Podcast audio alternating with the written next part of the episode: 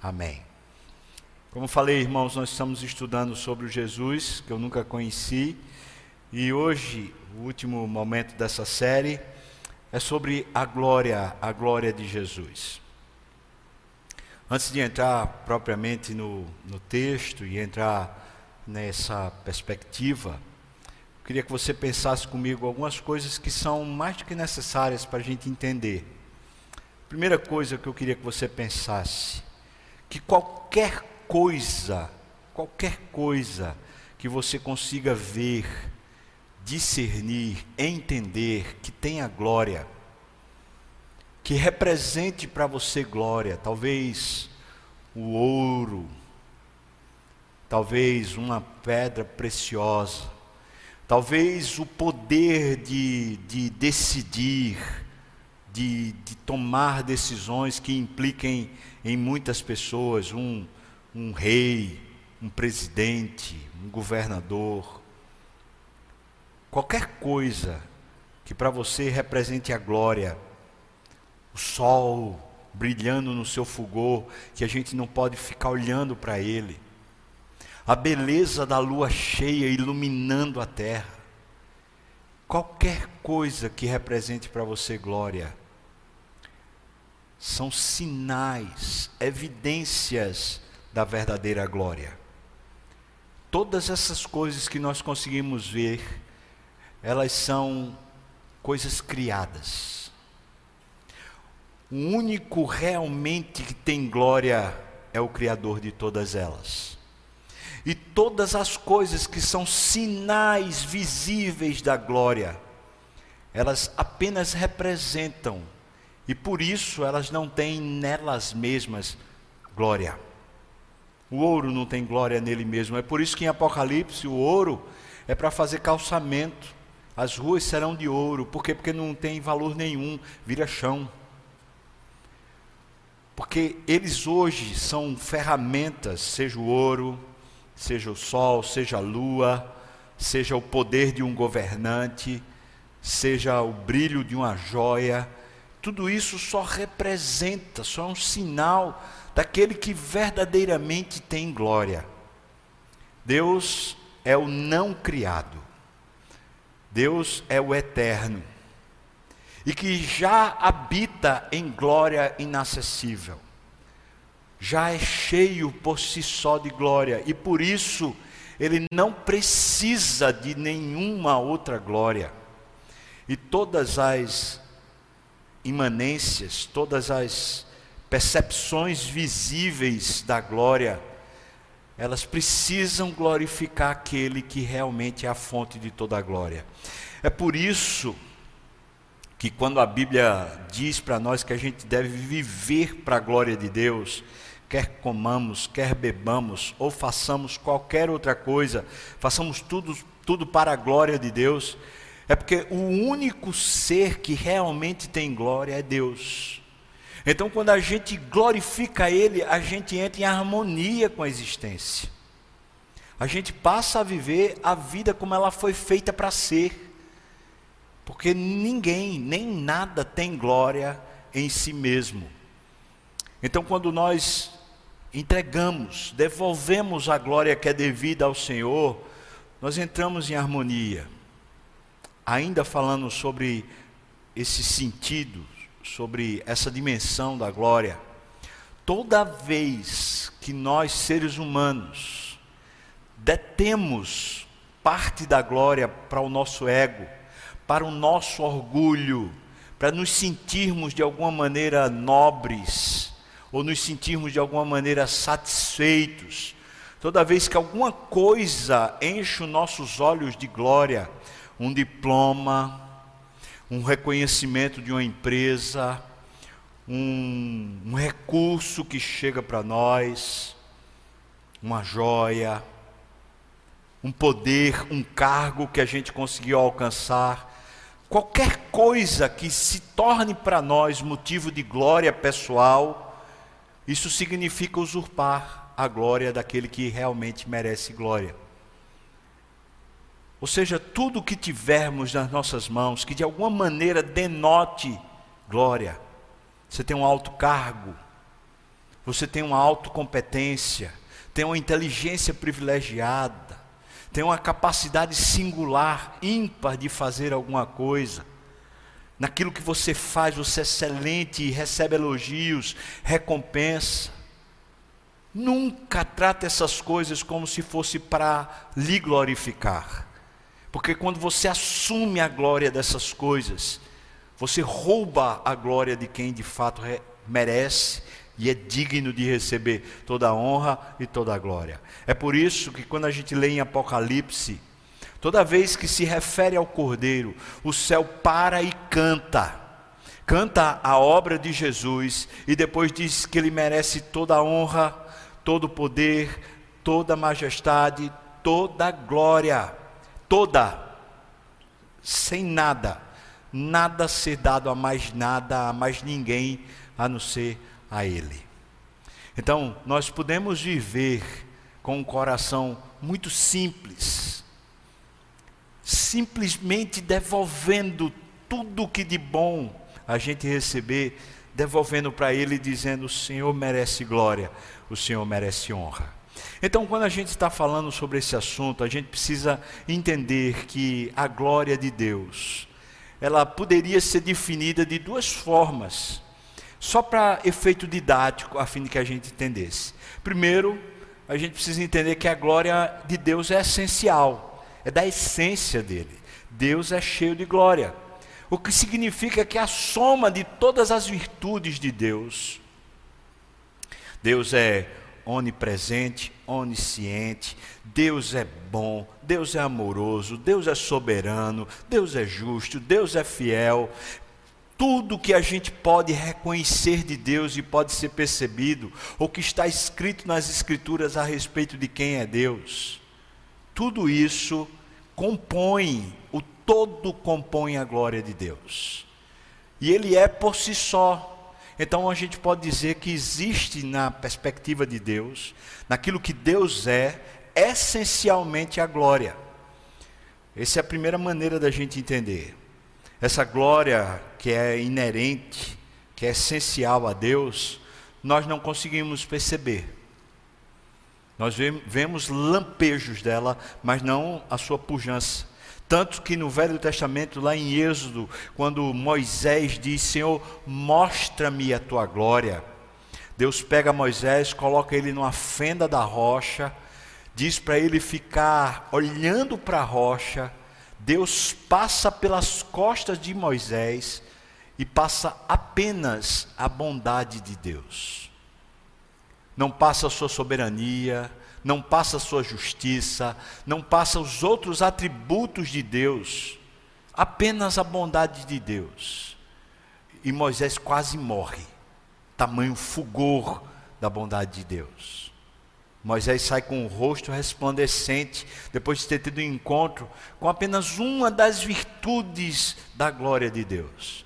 O que eu estou tentando dizer para você é que essa glória essencial de Deus, ela é, por natureza, incomunicável. E a gente, quando chegar ao céu, ainda assim a gente não vai poder ter acesso a essa glória, porque essa glória é todos os atributos de Deus que compõem a sua própria essência. Mas existe um outro aspecto para a gente poder entender a glória. É aquela glória que a criação, especialmente nós, os seres humanos, atribuímos ou devolvemos a Deus. Essa é uma glória comunicada. É quando Deus, como por exemplo com Moisés de novo, usando o exemplo, quando Deus revela a sua bondade, em vez de a gente pensar que o fim último, que a finalidade última da bondade de Deus é para nos sentirmos bem, é que a gente pega o nosso bem-estar e a gente atribui a Ele glória. Em vez de a gente pensar, por exemplo, vamos supor que a gente consiga chegar a um lugar, a um status, eu consegui ter uma casa própria, eu consegui ter uma profissão estável, eu consegui ter um recurso, um capital grande. Em vez de eu pegar essas coisas que são sinais da bondade de Deus para conosco, a gente pegar e dizer: fui eu quem consegui, nós deveríamos pegar essas coisas e devolvê-las a Deus, dizendo: o Senhor foi bondoso comigo, O Senhor merece a glória de eu ter conseguido um apartamento. O Senhor merece a glória de eu ter conseguido um emprego. O Senhor merece a glória de eu ter conseguido, seja lá o que for. Essa glória que é atribuída a Deus, quando nós dizemos que nós estamos glorificando a Deus, essa glória é a segunda parte, é a parte que a gente consegue dimensionar, perceber, é a glória que é revelada a nós. Jesus Cristo, ele vem ao mundo se fazendo homem, para que se torne visível para nós os atributos incomunicados de Deus, ou comunicáveis de Deus, se tornem revelados para nós na pessoa dele. E isso é que é maravilhoso em Jesus. Porque enquanto gente, nós vimos a glória de Deus na pessoa dele. Mas agora que ele ressuscitou, e que ele recebeu um nome acima de todo nome, então nós passamos a perceber a outra glória, o outro aspecto da glória. Quando contemplamos a glória de Deus na pessoa de Jesus Cristo, não é apenas nessa vida, mas também no porvir. E aí a gente pode didaticamente dividir essa glória de Cristo em três aspectos. Queria que você acompanhasse. Primeiro, é uma glória essencial. É aquilo que eu acabei de falar sobre Deus. E você sabe que Deus é Deus e subsiste em três pessoas: Pai, Filho e Espírito Santo. Então a gente pode dizer que Jesus Cristo tem essa mesma glória que Deus Pai tem e que o Espírito Santo tem. Essa glória é incomunicável. A glória essencial dele, dos atributos de Deus. Esse é o primeiro aspecto. O segundo aspecto é o fato dele ter sido feito carne, gente. Nesse aspecto eu queria que você pensasse. A união do Filho de Deus com a natureza humana é a mais elevada manifestação que a divindade poderia ter comunicado às criaturas. E essa glória, que é chamada pelos teólogos de glória peculiar, glória pessoal de Jesus, essa glória o Espírito Santo não tem. E Deus Pai também não tem. Porque nem Deus Pai se fez carne, e nem o Espírito Santo se fez carne, para revelar-nos a glória de Deus. Esse é o segundo aspecto da glória de Cristo. É por isso que alguns teólogos chamam Jesus Cristo de a pessoa complexa. Por quê? Porque ele é 100% Deus. Então ele tem aquela glória incomunicável. Mas ele é 100% homem, e na sua humanidade nós vimos a glória como a do unigênito do Pai, como está escrito lá no Evangelho de João, logo no primeiro capítulo. E o terceiro aspecto que nós vimos é Jesus Cristo tem uma glória que é uma glória da mediação, é de nos tornar próprios para Deus. Essa é uma glória que é comprada. É uma glória que é merecida, é o mérito da obra de Cristo. É ele pegar as criaturas que estavam perdidas, que éramos nós, e agora nos dar o privilégio de podermos viver, nós vivermos para a glória de Deus. Nós que somos o seu corpo, somos a plenitude daquele que a tudo enche em todas as coisas. Ou seja, esse terceiro aspecto da glória de Cristo está na sua obra, quando comunicada ao homem. E agora o homem vive para a glória de Deus. E toda vez que o homem homenageia Deus, toda vez que o homem glorifica a Deus com a sua vida, o Filho é exaltado pela obra que ele fez. Porque o homem só pode glorificar a Deus agora por causa da reconciliação do homem com Deus.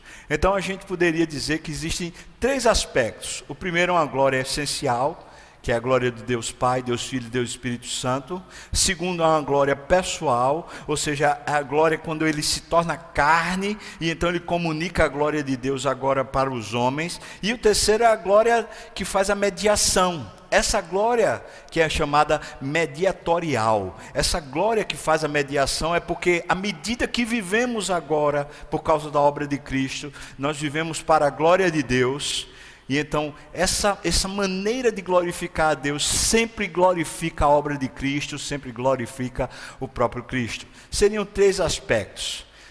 A pessoa de Jesus, para poder a gente entender nesse sentido da sua glória maior, tem vários textos, especialmente quando a gente chega em Apocalipse. Mas, por exemplo, em Hebreus, quando fala logo no primeiro capítulo sobre Jesus Cristo, que beleza! Quando a gente lê em Colossenses, que beleza sobre a pessoa de Cristo, sobre a glória dele. Mas eu queria que você abrisse sua Bíblia, na verdade, em Apocalipse, logo no primeiro capítulo, nos versículos 9 a 21. Queria que você acompanhasse, a gente fosse conversando sobre como ele é percebido na sua glória no céu. E antes que eu lesse aqui, antes que a gente comece a ler Apocalipse, eu queria que você ainda pensasse uma coisa.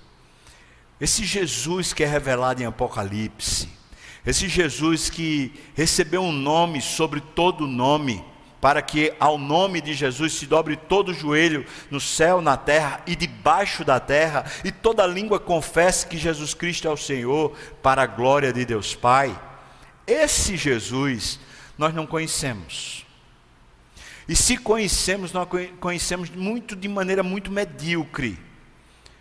Porque o que a gente vê em Jesus em Apocalipse é para a gente ficar não aterrorizado com medo, mas para a gente ficar de joelho aos pés dele, como João ficou, como que morto, dizendo que majestade é essa, que grandiosidade é essa, que glória é essa, que eu jamais pude perceber. Deixa eu dizer então, em outras palavras, irmão, para você, hoje nós somos amigos de Jesus. Acabei de pregar isso ontem, sobre a missão, a reconciliação. Hoje nós somos amigos. Mas preste atenção, a gente não é coleguinha não. Porque Jesus não é um comparsa nosso não. Jesus é o Rei da Glória. A gente tem como amigo alguém que está sentado num trono e que tem um governo sobre todas as coisas. É o nosso amigo pessoal. Mas ele tem entendimento, discernimento e capacidade que nós não temos. Ele tem glória e majestade que não está nem perto da gente descobrir e perceber. Por isso a gente não pode tratá-lo como se fosse assim, qualquer coisa, de jeito nenhum. De jeito nenhum. Vamos para o relato, capítulo 1, a partir do versículo 9, diz assim: eu, João, você sabe que é o apóstolo João, aquele discípulo amado. Esse momento da história de João, faço questão de destacar para você. Esse momento é um momento no final já da sua vida, um momento que ele tinha sido condenado a um desterro, vai dizer aqui. Mas antes dele ser condenado ao desterro, a tradição da igreja fala que João tinha sido condenado à morte. Diz que o imperador romano condenou João a ser queimado numa caldeira de fogo. Uma caldeira de óleo quente, para que ele fosse frito vivo lá dentro daquela caldeira. E João foi posto nessa caldeira, na presença de muita gente dentro de um daqueles coliseus romanos. E acontece que João não queimou. João não teve dano nenhum. Do jeito que ele entrou, ele saiu louvando a Deus. Era dito corrente que João não ia morrer, por causa de uma palavra que Jesus diz lá no final do Evangelho de João, capítulo 21, fala isso. Mas João sabia que ia morrer. Mas o imperador disse: não tem jeito de matar esse homem, então vamos fazer o seguinte, vamos desterrá-lo. Então João é condenado ao desterro. Para quê? Para não ter mais influência nenhuma, para ser um vivo morto, por assim dizer. Porque imagina, ele não pode mais fazer nada, ele não tem mais comunicação com a família, ele não tem mais comunicação com a igreja, ele não tem mais comunicação com a vida fora. João está no desterro. Eu vou dizer para você, é um desterro muito pior do que a pandemia. A gente está linkado aqui pela internet, ele não tinha internet. A carta que João escrevesse para qualquer pessoa que fosse, A carta que ele saísse da ilha ia ser lida pelas autoridades para saber se podia chegar. É por isso que João escreve nessa linguagem decodificada chamada revelação, Apocalipse. Essa linguagem de revelação, ela surgiu na Babilônia, quando os que estavam lá no desterro queriam se comunicar com seus familiares que ainda estavam em Jerusalém. Então eles escreviam em códigos. E o que a gente lê em Apocalipse é uma linguagem de códigos. E João, que é hebreu, que é judeu, que conhece a história da sua nação, ele resolve escrever o que ele tem que escrever para as igrejas, ele também escreve em códigos. E portanto, o texto do Apocalipse, o texto chamado Revelação, usa um tipo de escritura que já era própria, já era conhecida pelos judeus. E eu quero dizer mais para você entender isso muito bem. É que João está usando esse método para que quando a igreja recebesse, ela decodificasse. Então não é um texto misterioso. E mais do que isso, não se trata de um texto meramente futurístico, como muita gente tenta entender. João está escrevendo para a igreja que está vivendo naquela época. Não está escrevendo apenas para uma igreja que vai viver 2000 anos depois como a nossa, ou para a igreja que vai ver a volta do Senhor Jesus, talvez nós ou a próxima geração, quem sabe. Portanto, Apocalipse não é um livro apenas sobre o futuro, mas é um livro sobre a história de todas as épocas, desde Gênesis até o final. Apocalipse, portanto, conta a narrativa do todo. E João vai escrever isso numa linguagem decodificada. Vamos de novo, versículo 9. Eu, João, diz: irmão vosso e companheiro na tribulação. Em outras palavras, João está dizendo para os irmãos: eu estou passando o que vocês estão passando. Mesma coisa. Pensa que eu estou aqui em Patmos, eu estou sofrendo mais? Não, eu sou companheiro de vocês na tribulação. Eu também sou companheiro no reino. Reino, ou seja, aquela submissão ao comando de Cristo. E também eu sou companheiro na perseverança. Eu me mantenho com esperança. Pensa que perseverança não é simplesmente você continuar resiliente. Perseverança é você manter a esperança no dia mau. Ora, de que adianta a gente dizer que no dia mau a gente continua simplesmente vivendo? Isso não é perseverança. No dia mau, quando o coração ainda está cheio de esperança, isso é perseverança. Porque ele está olhando para a história a partir do Cordeiro e não a partir das circunstâncias. Então ele está dizendo: eu sou companheiro de vocês nessas três coisas: tribulação, reino e perseverança. Eu pergunto para você, essa carta é para você?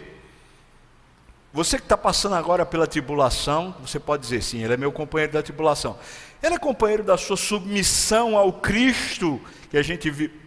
Desculpa, que a gente viu ontem, essa submissão ao domínio de Deus. Terceiro, ele é companheiro da sua esperança, da sua perseverança. Ou como é que você está agora, abatido, acabrunhado?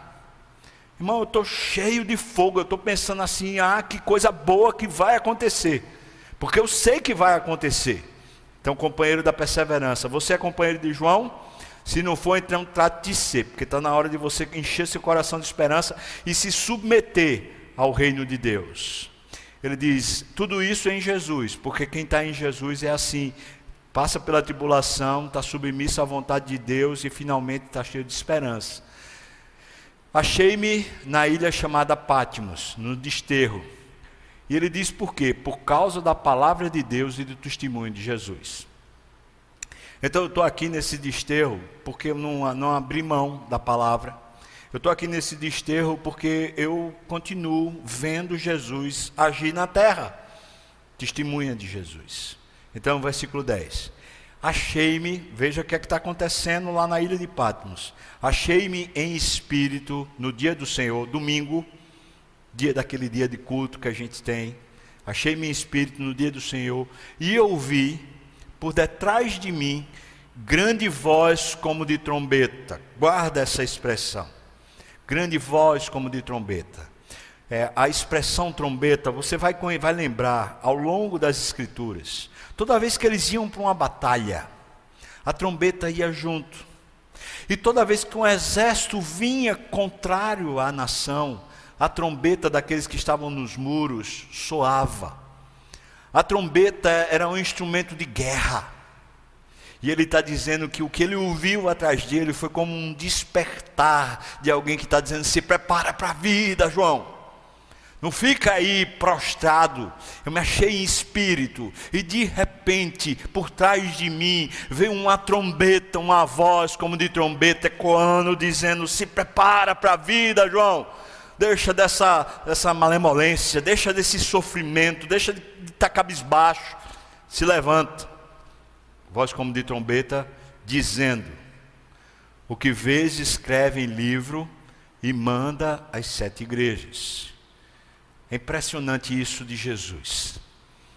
Ele foi colocado em desterro para ficar improdutivo, inativo, para não ter mais influência nenhuma para a igreja, porque ele é o último apóstolo vivo nessa época. Então o imperador está dizendo assim: se a gente bota ele no desterro, a igreja morre. Aí Jesus aparece para João: acorda, João, vai, João, prepara para a vida.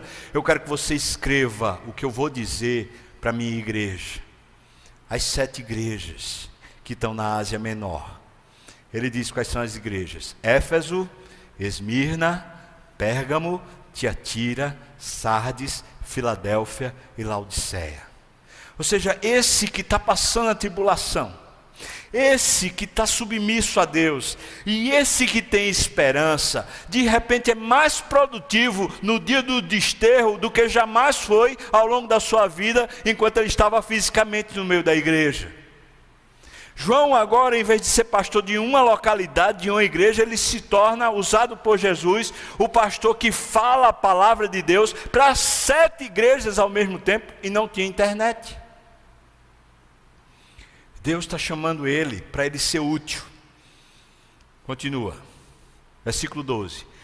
Voltei-me. Ele estava de costa. Lembra quando tocou a trombeta e ele disse: opa. E ele, Jesus disse: eu quero que você seja útil para mim. Ele se voltou. Voltei-me para ver quem falava comigo. E voltado eu vi. Eu vi 7 candeeiros de ouro. A expressão de candeeiro remonta ao tabernáculo lá do Velho Testamento, antiga aliança, que estava lá no santo lugar e que representava a luz de Deus com o Espírito de Deus brilhando e iluminando o mundo. Por isso, quando ele fala de 7 candeeiros de ouro, está falando sobre essa luz do Espírito, mas diz: no meio dos candeeiros, um semelhante a filho de homem. Essa expressão filho de homem, como falei para você, é uma linguagem apocalíptica, uma linguagem de revelação, que é usada por Daniel no capítulo 10, versículos 5 e 6. Filho de homem quer dizer um homem, um ser humano. Eu vi. Não era uma coisa extraterrestre, mas era semelhante a um filho de homem. No meio dos candeeiros, ou seja, no meio do Espírito de Deus, havia como que um homem, igual a mim, com vestes talares e cingido à altura do peito com a cinta de ouro. Vestes talares eram usadas pelos sacerdotes, pelos profetas, pelos juízes e pelos reis. Portanto, veste talares significava e ainda hoje significa autoridade. Alguém que vai fazer um pronunciamento, vai decretar uma sentença, vai tomar uma decisão que importa para tudo e para todos. É um sacerdote, que a palavra que ele vai dar implica na vida da nação. É um profeta que vai trazer a palavra de Deus para toda a nação. É um juiz que vai bater uma sentença que implica em todos. Portanto, essa veste que esse filho do homem está usando, simboliza que Jesus se apresenta para João como sendo aquele que tem autoridade sobre tudo e sobre todos. Aleluia! Isso é a glória de Jesus. Ele se revela para João agora como ressurreto, como aquele nome sobre todo nome, porque ele tem autoridade para, com seus decretos e com a sua palavra, estabelecer e coordenar todas as coisas, em todas as épocas, em todos os lugares. Aleluia, glória a Deus. Então me pergunte, por favor, você acha que esse vírus, esse negócio que está aí, você acha que isso foi alheio à vontade desse homem, que tem essa autoridade para se posicionar diante da história? Olha, para mim pouco importa se isso foi uma criação de laboratório, se isso veio de lá não sei da onde, do país de não sei o quê, pouco importa.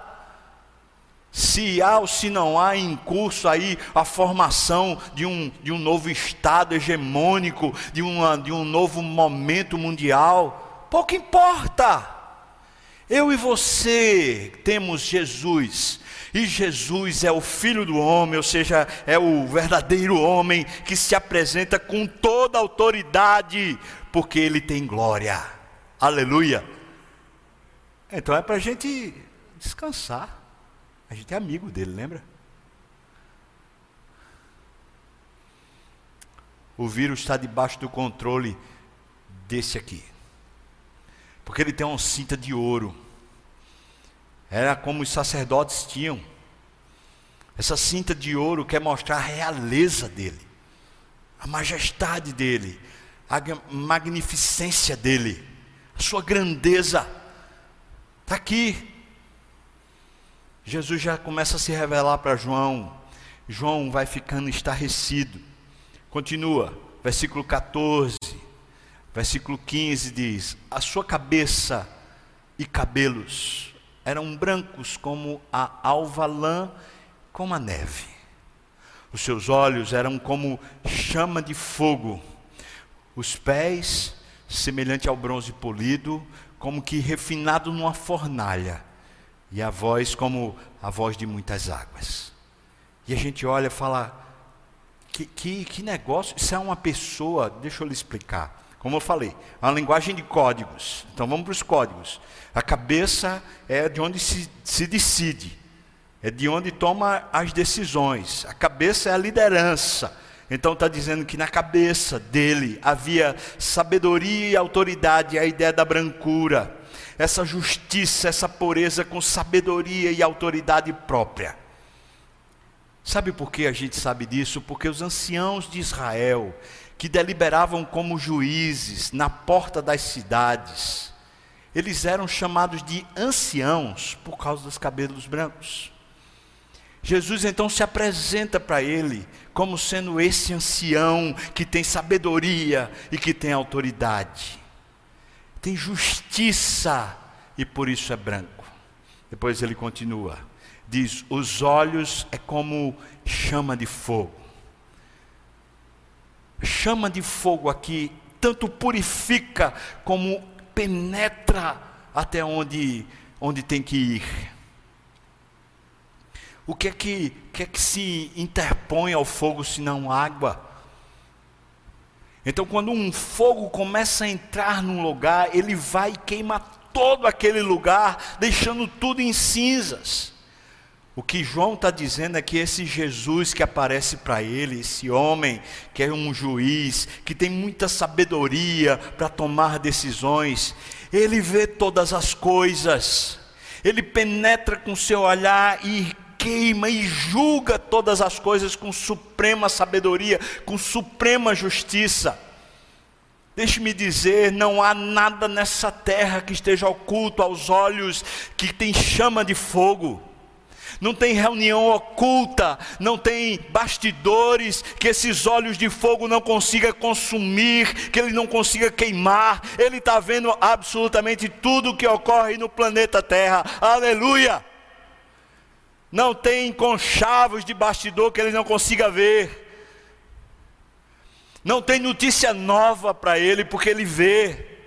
Ele vê muito mais do que os atos, ele está penetrando nossa razão, nossa mente, nosso coração. Ele sabe o que é que está dentro de nós. Isso é a glória do Cordeiro. O nosso amigo Jesus, quando olha para nós, ele sabe quem somos, ele sabe as nossas intenções, ele sabe nossas motivações, ele sabe aquilo que vamos falar antes que a gente fale, ele vê todas as coisas.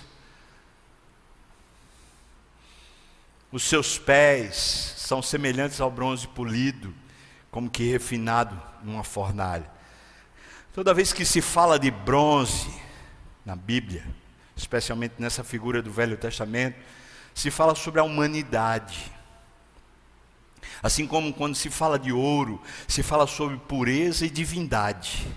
Mas quando se fala de bronze, se fala sobre a humanidade. Só que essa humanidade, ela está refinada, ela está polida, ela está purificada por uma fornalha. Ele está falando de uma humanidade perfeita, uma humanidade purificada. E é interessante que são os pés. Ou seja, a humanidade de Jesus é para andar sobre a terra. A humanidade de Jesus não é para tomar decisões.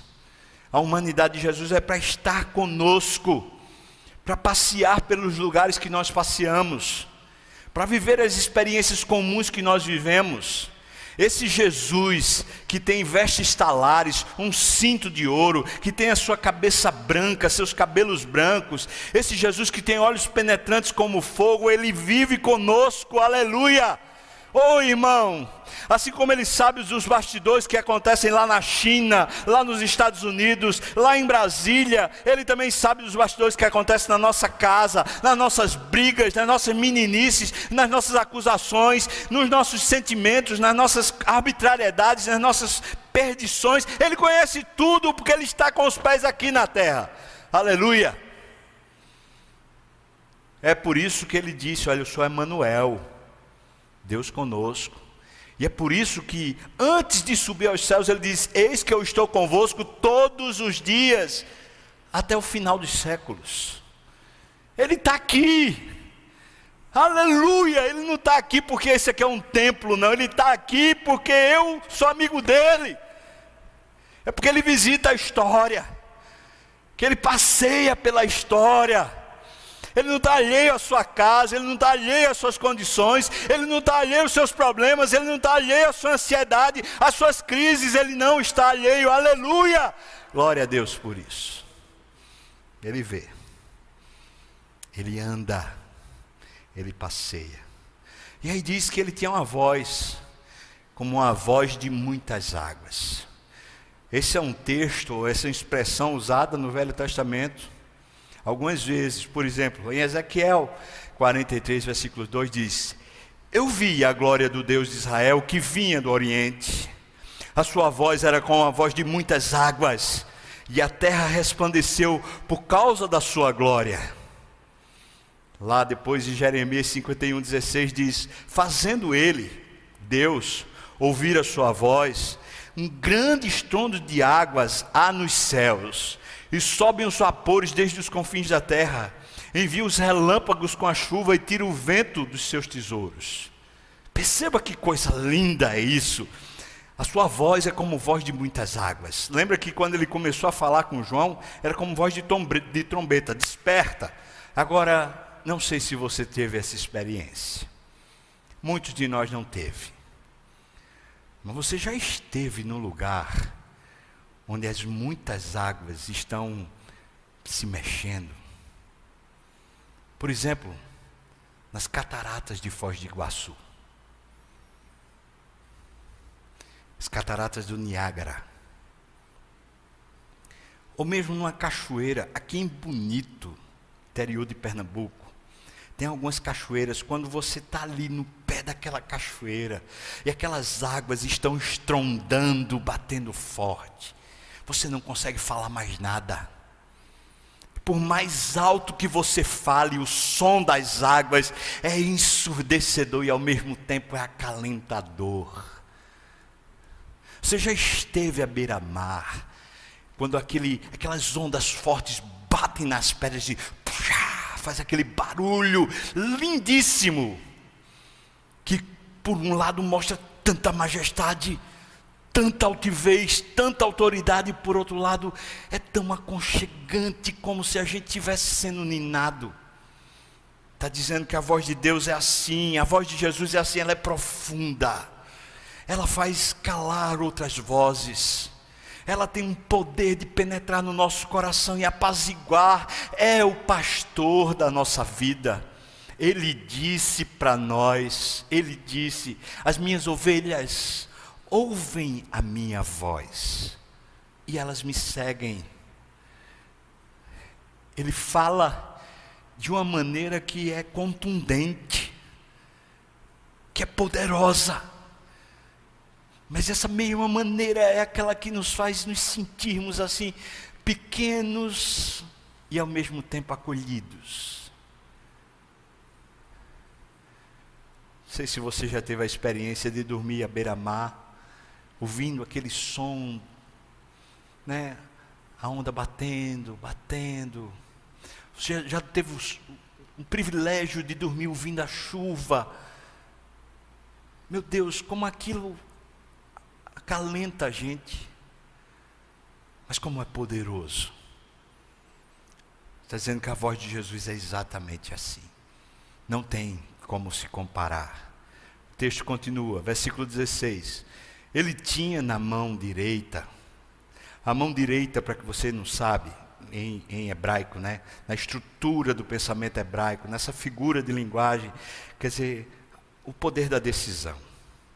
Ele tinha na mão direita 7 estrelas, e da boca saía-lhe uma afiada espada de 2 gumes. Eu vou falar sobre as 7 estrelas no final, porque ele mesmo diz o que é. Mas eu queria que você pensasse nisso. Essas 7 estrelas, você sabe que depois ele fala assim, que as 7 estrelas que viste na minha mão direita são os anjos das 7 igrejas, ou seja, são os pastores das igrejas que estão lá pastoreando. Então ele diz, eu tinha na mão direita 7 estrelas, e da boca saía ali uma afiada espada de 2 gumes, da boca de Jesus. Ou seja, quem é posto por Jesus como pastor, está ouvindo uma voz que é como uma espada, afiada, e que corta dos 2 lados. Então quem medita na palavra e vai ensinar, você está me ouvindo, irmão? Quem medita na palavra e vai ensinar, o primeiro gume da espada, que é a Bíblia, ela fere você, ela lhe adestra, ela lhe ensina, e depois também fere a quem ouve, porque é uma espada de 2 gumes afiada, que penetra e conserta e repara. O seu rosto, diz o texto, brilhava como o sol na sua força. Veja que ele disse que a sua cabeça era branca, como a neve, como a lã. Agora ele está falando do rosto. E quando olhava para o rosto, ele não conseguia se deter no rosto, porque era como o sol na sua força. Nós somos muito privilegiados, nós que moramos aqui no Nordeste. Porque quando dá meio-dia, que a gente vai olhar para o sol, irmão, ninguém aguenta, dói nos olhos, 2 segundos, 3 segundos já dói nos olhos, porque o negócio é forte. Outros lugares do mundo dói nos olhos, mas parece que o sol é frio, tem lugar que o sol parece que é frio, aqui não, aqui bota para torar. Você sabe disso. O que o texto está dizendo para nós é que quando olhava para o rosto dele, não dava para a gente ficar lá olhando, por causa do seu fulgor, por causa da sua magnificência, por causa da sua glória, a sua opulência, fazia com que a gente se sentisse insignificante. Se a sua voz é estrondosa e acolhedora, o seu rosto traz para nós o esplendor da sua glória, de maneira que a gente não pode, a gente se curva e a gente simplesmente se dobra diante dele. Versículo 17, quando eu o vi, eu caí sobre os seus pés como um morto. Está aqui o resultado da gente ver a glória de Cristo. Esse é o nosso amigo. Mas quando a gente realmente quer ser amigo de Jesus, estar ao lado dele é como se a gente tivesse morto. Ele nos ensinou assim, irmão. Ele disse: você quer vir após mim? Então, negue-se a si mesmo, tome a sua cruz e siga-me. Ele, quando ensinou isso, a gente estava vendo a sua glória como a do unigênito do Pai. Mas ele havia de receber essa outra glória, como ele orou lá em João 17, quando ele diz: Pai, glorifica-me com a glória que eu tinha antes que houvesse mundo. E agora João está vendo essa glória. E agora João está como quem está morto. Porque esse é o nosso estado quando a gente tem uma relação de verdade íntima com o Senhor. A gente se sente útil nas mãos dele. Ele nos desperta, ele nos acalenta, ele penetra os nossos pensamentos, ele cria a nossa razão, ele estabelece a sua realeza sobre nós, mas nós nos sentimos como se fôssemos nada. Tamanha a sua opulência. O que eu quero dizer com isso, irmão, é que uma vida que vive para a glória de Deus, ela vive com um único sentido, ele. Não tem mais sentido na gente mesmo, nas nossas próprias obras, porque nós estamos como quem foi morto já. Diz mais: porém, ele pôs sobre minha mão direita, veja que é a mão do poder, como falei para você, dizendo: não temas, eu sou o primeiro e eu sou o último.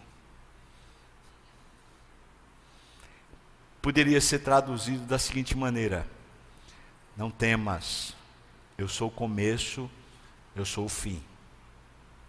Como é traduzido em outro momento, nesse mesmo livro: eu sou o alfa, eu sou o ômega, eu sou o princípio, eu sou o fim. O que ele está dizendo para João é: João, você não morreu. Você não precisa ter medo de mim. A sua história começa e termina comigo. Você não precisa ter medo. Está tudo controlado. Versículo 18: eu sou aquele que vive. Eu estive morto, mas eis que eu estou vivo pelos séculos dos séculos. E veja a autoridade que ele tem. E tenho as chaves da morte e do inferno. O que é que falta? O que é mais que falta se submeter a ele? Se ele já tem as chaves da morte e do inferno, o que é que mais falta se submeter a ele? Eu vou dizer: eu e você. Falta a gente se submeter a ele. Sabe por quê? Porque na maioria das vezes a gente só imagina aquele Jesus coleguinha, aquele Jesus assim meio que, sabe, que a gente faz as besteiras e ele fica caladinho do lado da gente, dizendo: até engraçado, né? Não, ele não é assim não, irmão. Ele encoraja a gente, ele levanta a gente, ele revitaliza a gente, ele perscruta a gente, ele tem sabedorias para a gente, ele acalenta o nosso coração, ele revigora as nossas forças. E quando a gente finalmente toma ciência de com quem a gente está conversando, quando finalmente a gente resolve olhar para ele de verdade, não esse Jesus da cultura, esse Jesus mequetrefe que tem por aí por fora, mas o Jesus de verdade que está na Bíblia, esse Jesus cheio de glória, quando a gente resolve realmente andar com ele, olhar para ele, então a gente fica assim: olha, eu não sei mais nada da minha vida. E é isso que ele faz. Não fica com medo não. Desde o primeiro dia que você foi criado, na hora que o espermatozoide do seu pai entrou no óvulo da sua mãe, naquela hora: eu sou o alfa, eu sou o começo. Até o final dos seus dias, até quando você bater as botas, eu sou o último. Sou eu que estou controlando a sua existência. Não tenha medo não. E aí ele diz assim: eu estive morto, mas isso está resolvido. E sabe, quando Paulo escreve sobre isso lá aos Coríntios, ele fala: o nosso último inimigo, aquilo que dominava a nossa vida, porque a gente vive morrendo de medo de morrer, não é? É por isso que a gente quer acumular tanta coisa. É por isso que a gente quer garantir o futuro. Para quê? Para não morrer. Mas aí eu pergunto para você: vai chegar a morte? O nosso amigo diz para você: não tema.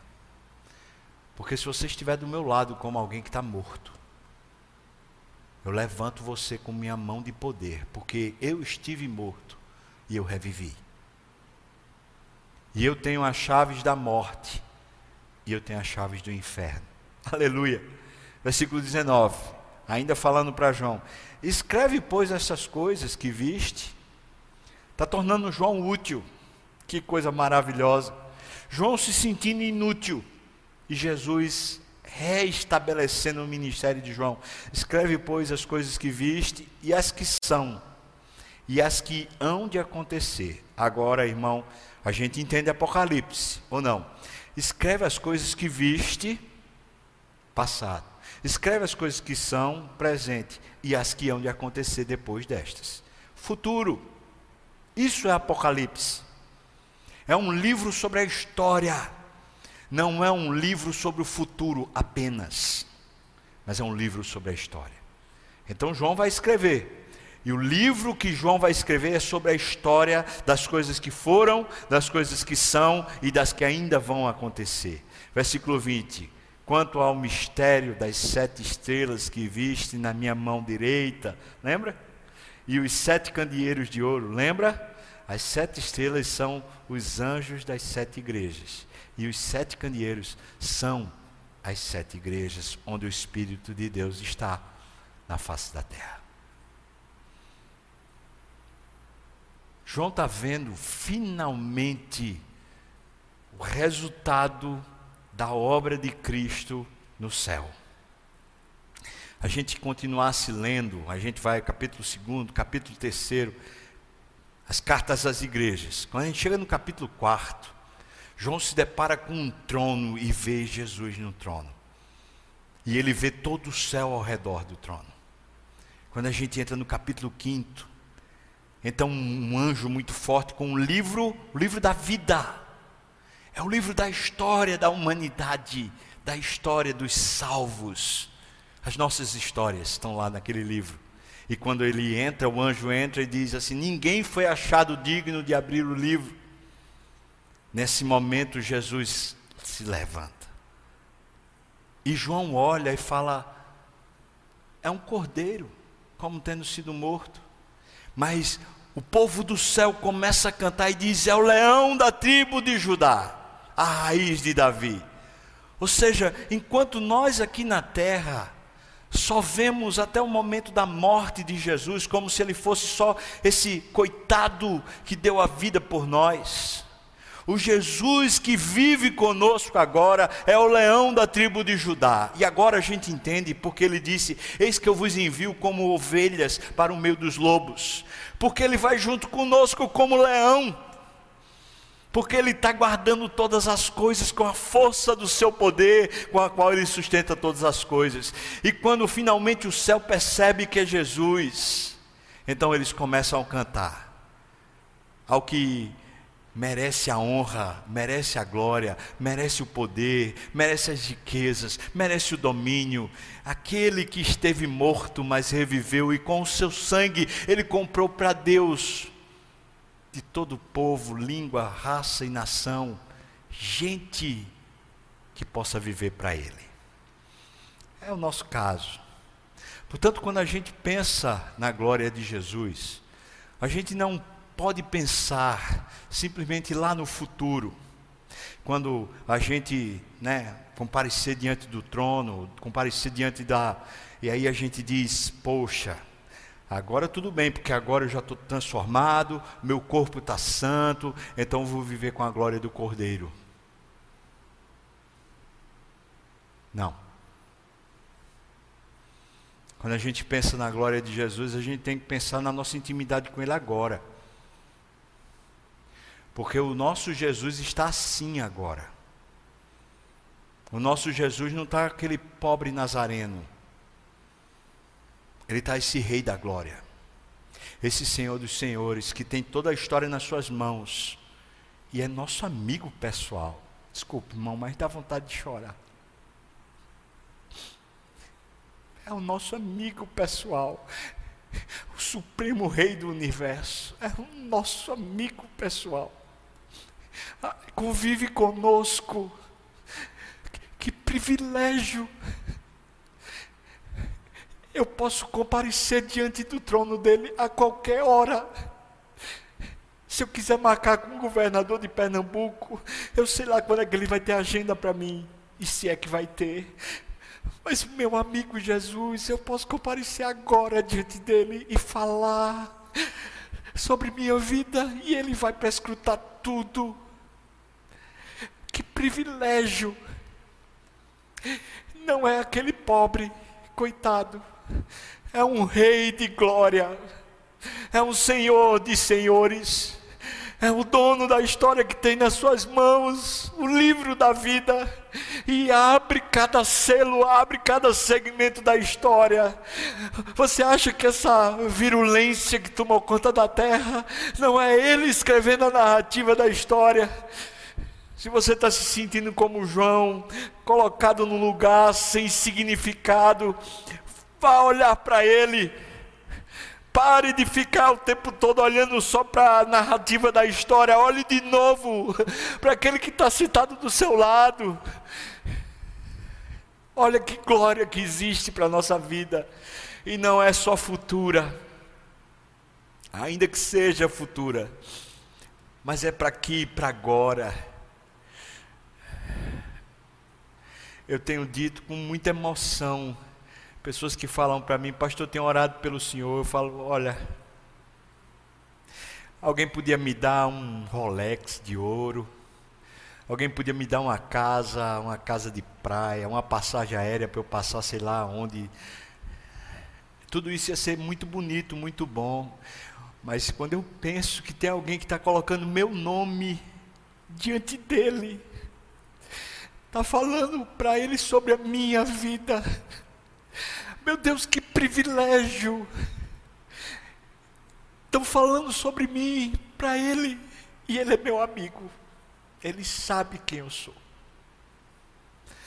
Não tem um privilégio maior na nossa vida do que orar, não tem nenhum privilégio maior do que conviver com ele, não tem.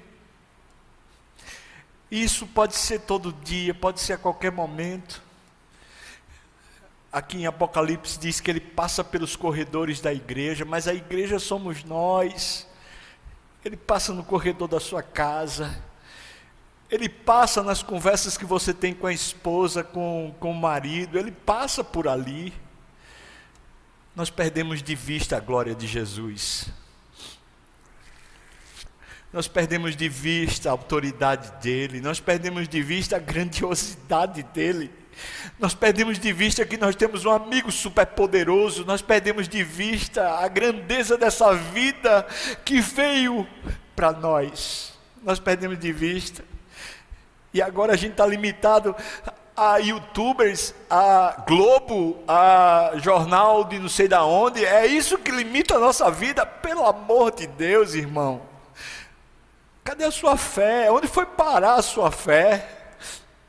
Onde foi parar o seu privilégio? Você não foi colocado em Patmos. O máximo que aconteceu com você foi você ter que ficar em casa. Mas você tem a mesma relevância, você pode abençoar a terra, você pode falar de Jesus para muitas pessoas. Você pode continuar abençoando a terra, você pode orar ao Rei da Glória. Meu Deus, o que é que a gente está fazendo da vida da gente? Por que é que a gente está pequenando tanto os nossos dias? Veja o tamanho da sua glória, veja o tamanho do seu privilégio.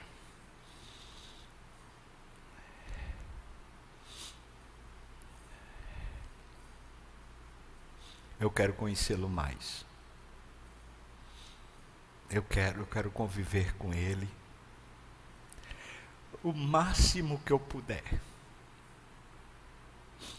Eu quero poder dizer para ele o quanto eu amo ele, apesar que ele já sabe, mas é tão bom poder dizer. Eu quero ouvir essa voz de muitas águas, que me dá muita paz por causa do tamanho da profundidade, da autoridade. Eu quero ouvir. E quando eu estiver assim, como quem está desterrado, alijado, lá em Pátimos, eu quero ouvir essa voz de trombeta que ecoa dizendo: põe-se em pé, vamos para a guerra, para de ficar aí feito menino amarelo, buchudo, põe em pé.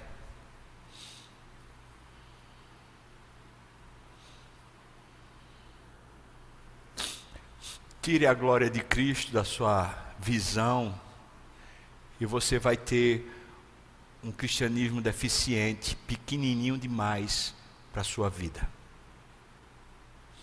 Tire da sua visão a glória dele, que você vai viver para tentar ter glória pessoal em vez de glorificar a ele. Mas eu e você precisamos conhecer Jesus como ele é, e não como a nossa cultura ou como a nossa criação nos trouxe. O Jesus da Bíblia é esse Jesus cheio de glória. Vamos orar. Queria convidar o pessoal do louvor que possa vir para cá.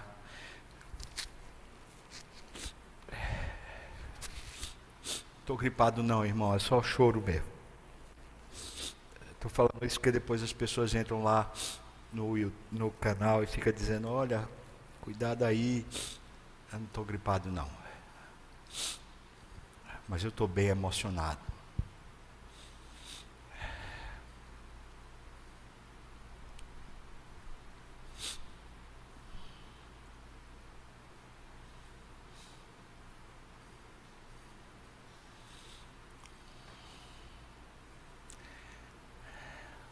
Você quer entregar sua vida a ele?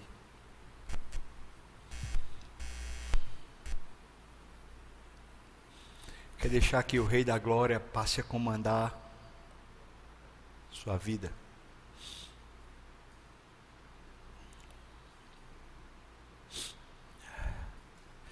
Ó Senhor, que privilégio, obrigado. Que grande privilégio, Senhor. Obrigado, Deus. Obrigado, Jesus, porque o Senhor fez tudo isso por mim, fez tudo isso por nós e ainda é nosso amigo. Obrigado porque o Senhor conhece o nosso dia a dia, as lutas, as coisas que a gente nem fala, o Senhor sabe muito bem todas elas. Obrigado, por causa dos seus olhos de fogo, o Senhor vê. Obrigado porque o Senhor vê os bastidores da história, Deus. Obrigado porque o Senhor sabe dos conchavos, dos governos, das coisas ilícitas, das corrupções. O Senhor conhece tudo. Obrigado, Jesus, porque o Senhor é o Rei. É o Senhor que é o Rei. Obrigado porque a tua voz tem autoridade como muitas águas. Oh, me desperta, Senhor, a cada manhã. Com essa trombeta, me desperte, Senhor, me levante, levanta meu irmão e minha irmã que está aí triste, acabrunhado, Senhor. Pai, restaura a alegria, restaura, renova como o Senhor fez com João, Senhor. Te revela na tua autoridade, Senhor, para nós de novo. Encha-nos de alegria, Senhor, porque é tremendo estar na tua presença. Oh, que coisa maravilhosa. Louvado seja o teu nome para sempre, Pai. Louvado seja o teu nome, Jesus. Tu és digno. É no teu nome que nós oramos. Amém e amém.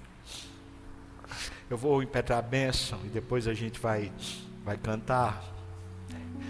Próximo domingo a gente vai começar uma nova série sobre como andar com Deus. Domingo de 9h30 a gente está aqui, se Deus quiser. Amanhã, 13h, momento de pastoreio, a gente pode estar junto, se você também quiser.